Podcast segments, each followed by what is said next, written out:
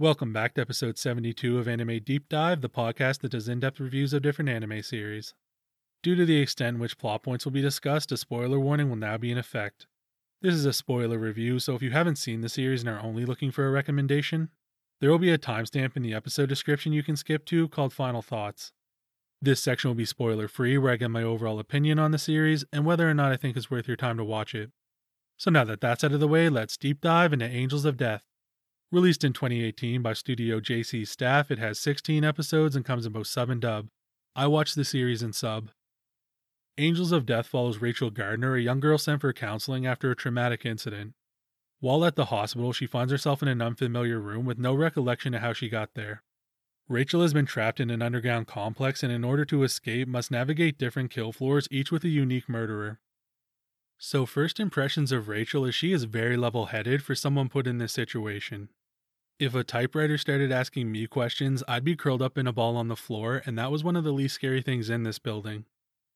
Rachel is no stranger to rough circumstances. It was heartbreaking seeing her home life. Both parents were mad abusive, but the biggest tragedy is imagining what she could have been with a support system. From discovering the hidden switches on Eddie's floor to easing through Kathy's stations, Rachel is sharp. Her mental math skills were amazing when deciphering answers for the dollhouse, there's no telling what she could achieve in a stable environment. I've read some articles with more detail on her family, and I wish the show explored the deterioration of their minds. When we meet the parents, they're already full blown crazy, far beyond repair. I think showcasing how it got to that point would have been beneficial to the anime. Speaking of terrible upbringings, Zack is covered in bandages to hide burn scars from when his mother's boyfriend lit him on fire as a child. He was put in a temporary home with neglectful guardians where he's further mistreated and forced to bury the remains of other children who died under their supervision. It's no wonder this guy grew up to be nuts. I don't know what city Zack and Rachel are from, but Family Services is beyond incompetent to allow these shenanigans to happen. Coming back around to a support system, I wish the blind man who took Zack in didn't die. He was oddly calm about having a killer in his home. I doubt it would have changed anything, but it'd be nice for Zack to have someone in his corner. Unfortunately, that doesn't happen, and Zack takes a position on the kill floor, murdering whoever's put in front of him without question. After giving it some thought, Zack's floor is by far the scariest. The mixture of still being confused and having Zack the one up in your face killer first would suck. All the floor masters get an announcement when a new person enters, giving them time to prepare, and he's also familiar with every twist and turn of these streets. Chasing someone around who's blind to where they're meant to go is a huge advantage. At this point, Rachel has no idea what's going on. If she was aware of being in a death maze, maybe she could have moved a little differently when first getting off the elevator. I'd imagine she wouldn't stop to bird watch. Zack broke the rules by leaving his floor, causing him to become a target as well, and demanding Rachel's help to escape because he's not smart enough to do it alone was a solid way to have them team up. But let's be real, I'm being polite saying he wasn't smart enough, the guy's a complete moron. I don't mean him being unable to read. His childhood clearly didn't include many opportunities to learn through bedtime stories. What I'm talking about is a lack of common sense. Zack's stupidity is showcased throughout the series, starting with him not opening the crate Rachel ducked into on his floor. He should have known where she was. I'm sure many other people have used the same hiding spot. Zack also doesn't make very smart choices for his health, constantly moving around while injured. And when in desperate need of medical attention, he's like, Hey Rachel, I should be dead already from blood loss, but instead of rushing back with supplies, could you waste more time and stop by my floor to get a knife I haven't needed this entire time but want now? Which brings us to his weapons of choice knives and a big old metal scythe. I was surprised he had genuine combat skills. Deflecting the darts from Rachel's house trap was great, and he took her down by sweeping the legs. I made note that Zack put his scythe to Rachel's neck eight times throughout the season, but never did anything. At some point, he needs to come up with a better threat, though I think he stopped wanting to hurt her midway through the series. Zack and Rachel develop a brother sister relationship. He even shortens her name to Ray, which was sweet, but their dynamic was weird. Rachel, who wants to die, begins living for Zack so he can escape and kill her later. Then Zack, who wants to kill Rachel, begins protecting her. He took the injectable drug and made her wear the gas mask on Kathy's floor, which at first falls in line with him using her to escape, but he showed a genuine desire for her to live when coming out of the burning building. Next is Dr. Daniel Dickens. He's the counselor Rachel was sent to and responsible for putting her in this mess. When he started giving off pedo vibes, I was not having it. Luckily, he's only going after eyeballs. And it's no surprise his crazy stems from mommy issues, but I don't understand why the mother killed herself because of him missing an eye. Not to sound insensitive, that just sounds like a really stupid reason to slip into a depression. Something else that's confusing is Rachel took a device from Danny's unconscious body to access the elevator, but no one else stabbed him in the chest, so how did they get to the next floor? Then I thought he is a wimp, so maybe everyone else just big dogged and tossed Danny around until he gave them the key to move on. I mean, no disrespect to Rachel for getting pinned down, but I'm a grown man. You could give Danny a chainsaw and I still wouldn't be afraid of him. I'm actually skeptical anyone has died by Danny's hand. When it showed a woman was hung in Eddie's records, I assume she did it to herself after getting stuck on Danny's floor. Next up is Eddie, a gravedigger who collects bodies killed in the building to bury. Eddie took a liking to Rachel and made her a grave more extravagant than the rest, Going off that logic, he must hate Zach with the rock clump he put together for him. Eddie wants to steal killing Rachel from Zach, and watching their petty arguments about it was amusing, but it's surprising Rachel wouldn't take Eddie up on his offer. After discovering the death of her parents, the most emotion she shows is from the grave he made, plus Eddie pointed out Zack will rip her apart where he will end her life peacefully. I also did some extra reading on Eddie's background. There was so much to his history, I really feel the anime shortchanged all the floor masters.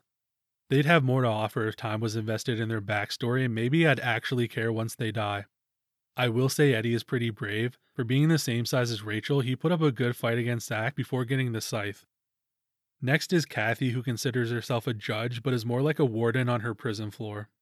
With how she went on about the proper procedure for criminals to be punished, I was surprised she'd be satisfied having someone shot by her minigun trap at the first gate. Kathy's floor would have been my favorite, but I was thrown off by all the stupidity. Zach continues to be an idiot. Rachel, you should have noticed the chair was a trap sooner and let me know.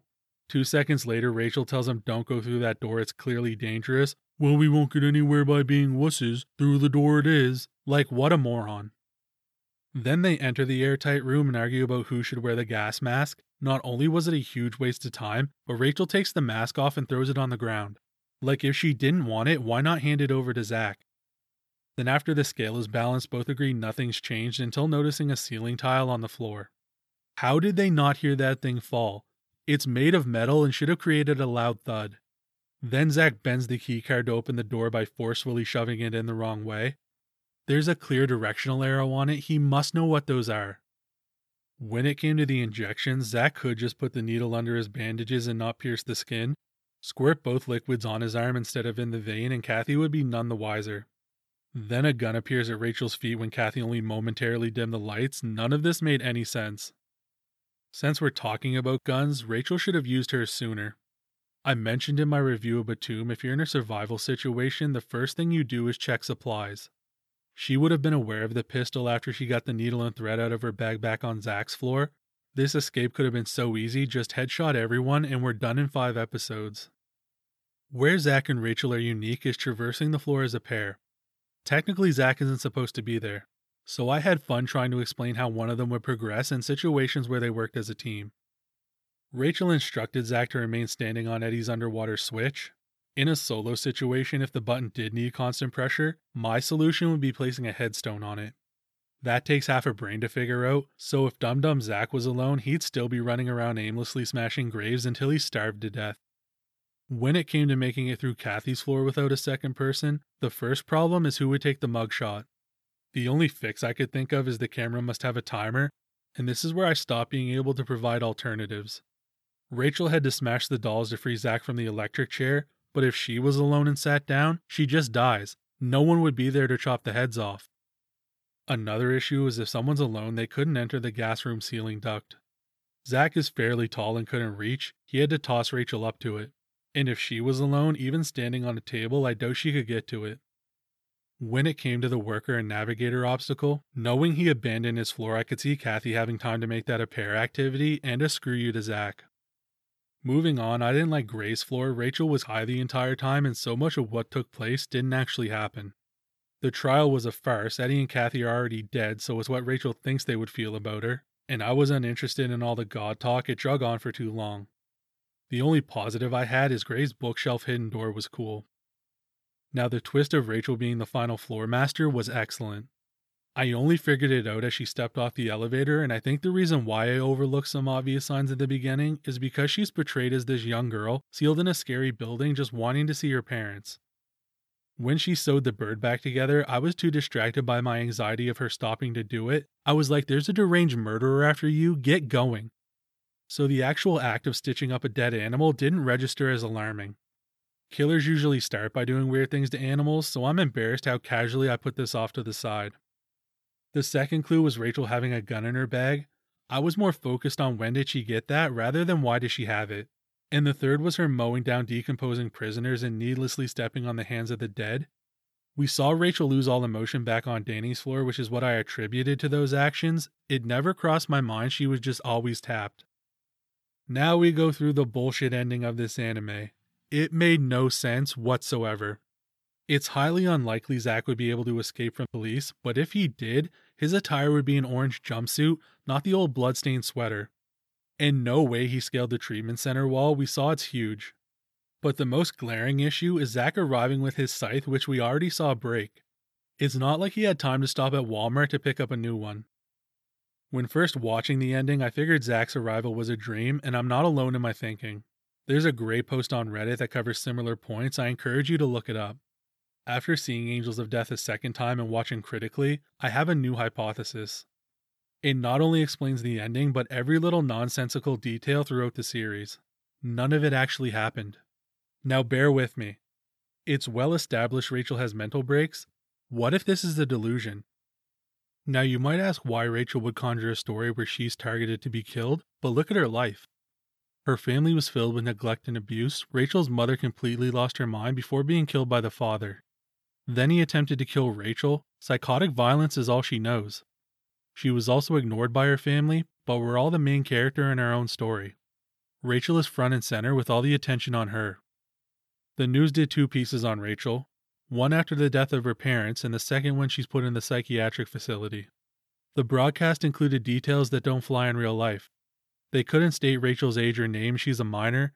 It also wouldn't comment on her mental status, a person's medical situation can't be shared. Patients have the right to privacy, so the psychiatrist doing an interview to discuss Rachel's treatment is a huge no no.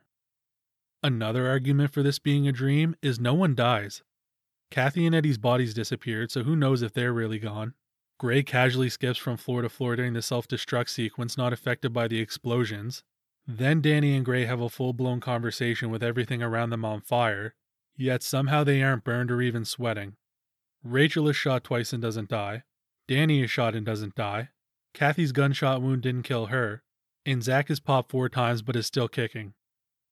Which brings me to my next point. Gray says everyone here is human, but I don't believe it. Zach has to be immortal. He takes volts of electricity that should kill a person like it's an annoyance. Then, after two bullet holes and slicing his belly open, he bleeds out for multiple episodes.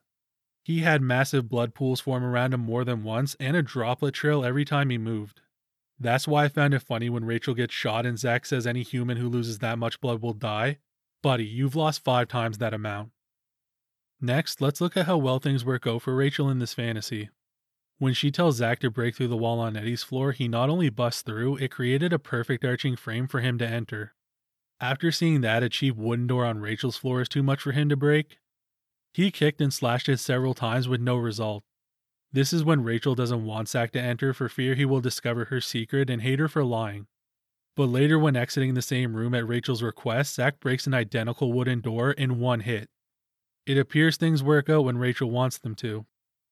Another example is on Kathy's floor. Zach couldn't cut metal bars when Rachel didn't care, yet when she wants to reach the surface or be free of the treatment center, Zach can slice through bars like butter. Rachel MacGyver also made a bomb to escape the poison gas room, Luckily, a random wire was laying around and she held onto Eddie's remote control for the batteries. Plus, it's pretty convenient the explosion blew open reinforced glass and a steel door, yet the safe shielded Rachel and Zach from the blast.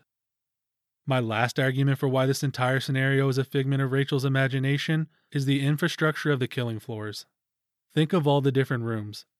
A waterfall you can turn off and on, Kathy's automated equipment, Gray has a full underground church, not to mention the electric and water bills, plus the killers need to eat.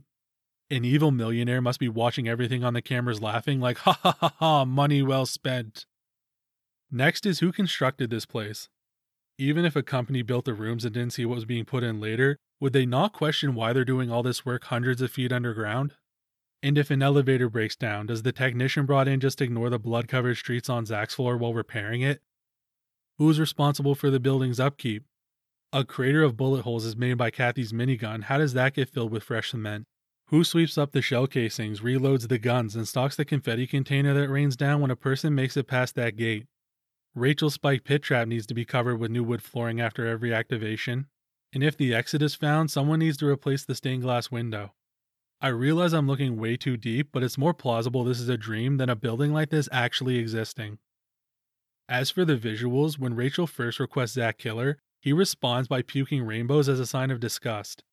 For a series that didn't carry that tone, it was odd for such an animation to be incorporated. Even little shots where the background went blue with Rachel and Zach going cartoony was odd. The only switch I liked is when Zach was destroying all the grays with the red filter, it was like a time video game bonus mission that looked cool and fit the series. The background music was eerie, the single note hit on the piano was creepy, and when Zach is escaping with Rachel up the stairs, it's straight up playing a Metal Gear Solid track. Vital by Masaaki Endo is easy to imagine as an anime opening song, just not for this series. I don't think the visuals match the music. Haruka Chisuga is the vocalist for the ending song Pray. No disrespect to her, the singing was fine, but the opening was fire. It was honestly the best part of the song. When it came to voice actors, the casting is the best I've ever seen. I tried my hardest to find the casting director. If anyone knows who it is, shoot me an email. I don't know what award someone in that position would win, but they deserve it. Nobuhiko Okamoto is perfect as Zack. His screams of agony while being electrocuted were fire, and the crazy laughs causing voice cracks were amazing. Complemented only by his low tones when getting serious. He is also the voice of Rin from Blue Exorcist. I should have known both these characters shared a voice actor with the similar cracks and high tones. Haruka Chisuga not only sang the ending tune, she was the voice of Rachel. The ranges she had to portray for a single character were amazing. She went from confused girl to emotionless drone to angry killer, then back to child with life during the escape. And the way she says, Rachel Gardner, is awesome. Natsumi Fujiwara, the voice of Eddie, killed his creepy childlike giggle. I had my fingers crossed there would be no dub for this series. When I saw the English cast list, there are three actors who I've disliked in everything I've heard them in. I knew they would screw this up. In the spirit of being fair, I gave the dub a quick listen. It met my expectations for how terrible I thought it would be. Now I want to mention a few highlights. The doll seated as witness to the execution pulled me back in time. They are identical to models used in the Robaxacet pain relief commercials that ran in the late 90s to early 2000s. You can still look them up on YouTube. Zach's floor reminds me of Wonder City and Batman Arkham City, where you have to plug into different robots for a full video file while fighting off League of Shadow members. Gray mentions Zach is simple and his floor reflects that, but going through the entire building, I wonder if Zach feels ripped off.